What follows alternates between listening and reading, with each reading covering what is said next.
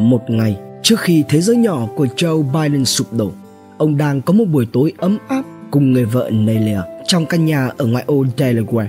Biden khi đó ở tuổi 30 là một ngôi sao đang lên trong chính giới với đắc cử vị trí thượng nghị sĩ bang Delaware.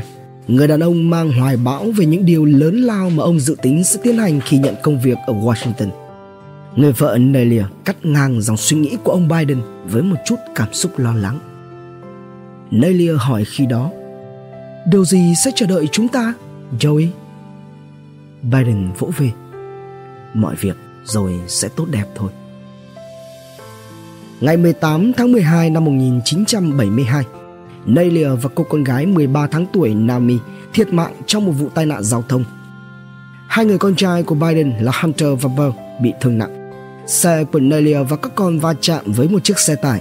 Lúc này, ông Biden đang có mặt ở Washington chuẩn bị văn phòng cho vị trí thượng nghị sĩ mà ông sẽ đảm nhận sau vài tuần. Khi chuông điện thoại vang lên, ông Biden nhận được thông báo về vụ thảm kịch.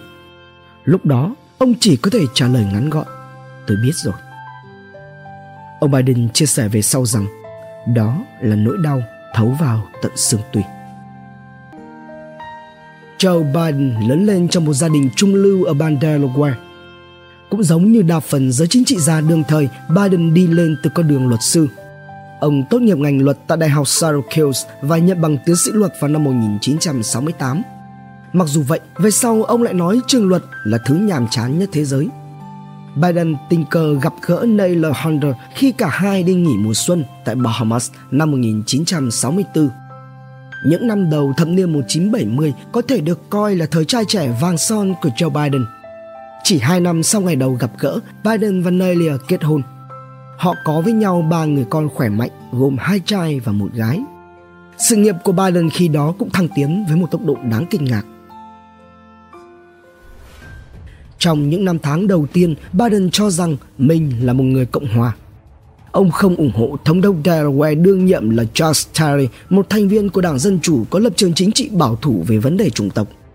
Thay vào đó, ông Biden ủng hộ thành viên Đảng Cộng hòa Russell Peterson, chính trị gia có lập trường tự do hơn và đã đánh bại Terry vào năm 1968. Tuy nhiên, ác cảm với Richard Nixon đã ngăn cản cho Biden gia nhập Đảng Cộng hòa. Tới năm 1969, qua sự giới thiệu của Shea Balek, ông chủ cũ tại công ty luật tư nhân ở Wilmington, ông Biden chính thức gia nhập Đảng Dân Chủ với mục tiêu cải tổ và vực dậy đảng này. Trong cuộc tranh cử vào Hội đồng lập pháp hạt Newcastle, Biden bất ngờ giành chiến thắng với cách biệt khoảng 2.000 phiếu, dù rằng vị trí này thường do phe Cộng hòa nắm giữ.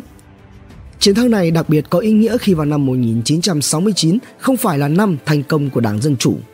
Sau 2 năm làm việc tại Hội đồng lập pháp cấp hạt, Biden đã quyết định chạy đua vị trí thượng nghị sĩ bang Delaware. Bất chấp khó khăn về mặt tài chính và hậu cần, bằng sức trẻ và chiến lược vận động thông minh, Joe Biden đã đánh bại đối thủ là Caleb Bowles của Đảng Cộng hòa với hơn 3.100 phiếu cách biệt, trở thành thượng nghị sĩ trẻ thứ 6 trong lịch sử nước Mỹ.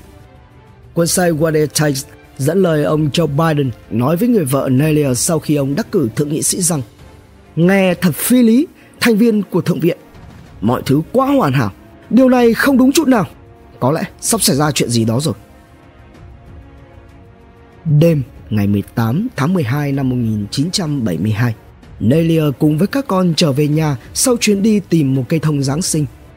Tại đoạn đường giao nhau, ô tô của gia đình Biden bị một xe tải chở lõi ngô đâm trúng. Vụ va chạm khiến cho chiếc xe của vợ con ông Biden kéo đi hơn 50 mét. Nelia và người con gái Amy khi đó mới 13 tháng tuổi tử vong trên đường đưa tới bệnh viện George Bell Biden, 3 tuổi, bị gãy xương ở nhiều vị trí trên cơ thể. Còn Robert Hunter Biden, 2 tuổi, bị chấn thương ở đầu. Các bác sĩ khi đó đã lo ngại đây sẽ là tổn thương vĩnh viễn. Ông Joe Biden thì khi đó đang ở Washington để chuẩn bị phỏng vấn các ứng viên tiềm năng muốn xin việc tại văn phòng thượng nghị sĩ của mình. Biden đã nhanh chóng rời khỏi thủ đô sau khi hay tin và trở về quê nhà Delaware.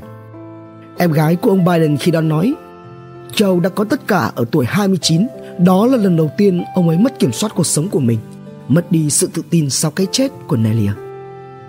Còn ông Biden sau này nhớ lại, tôi nhận ra mình ít có khả năng kiểm soát số phận bản thân hơn tôi nghĩ. Tôi từng có niềm tin vô hạn là mình có thể kiểm soát tình hình bất chấp điều gì xảy ra. Thảm kịch như vậy nằm ngoài suy nghĩ của tôi. Nửa thế kỷ sau đó, thảm kịch lại một lần nữa ập đến với gia đình ông Biden. Ngày 30 tháng 5 năm 2015, người con trai cả là Bill Biden đã qua đời vì ung thư não. Bill ra đi ở tuổi 46. Ông từng giữ chức tổng trưởng lý bang Delaware. Joe Biden khi đó đang là phó tổng thống nước Mỹ một lần nữa rơi vào cảnh kẻ đầu bạc tiễn người đầu xanh. Thượng nghị sĩ Chris Coons của bang Delaware, người bạn lâu năm với ông Biden cho biết những gì ông ấy phải chịu đựng sau cái chết của Bell là không thể nói thành lời. Sự đau buồn có lẽ đã vượt ngoài sức tưởng tượng.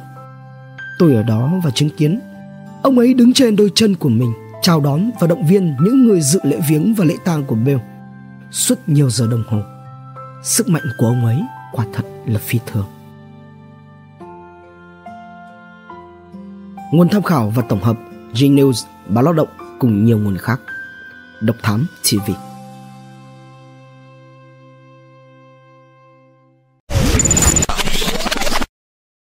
Hành trình khám phá những vụ án kinh điển và bí ẩn cùng Độc Thám TV những quần khúc chưa lời giải, Những âm mưu chưa từng hé lộ, Những sự thật đang bị che giấu.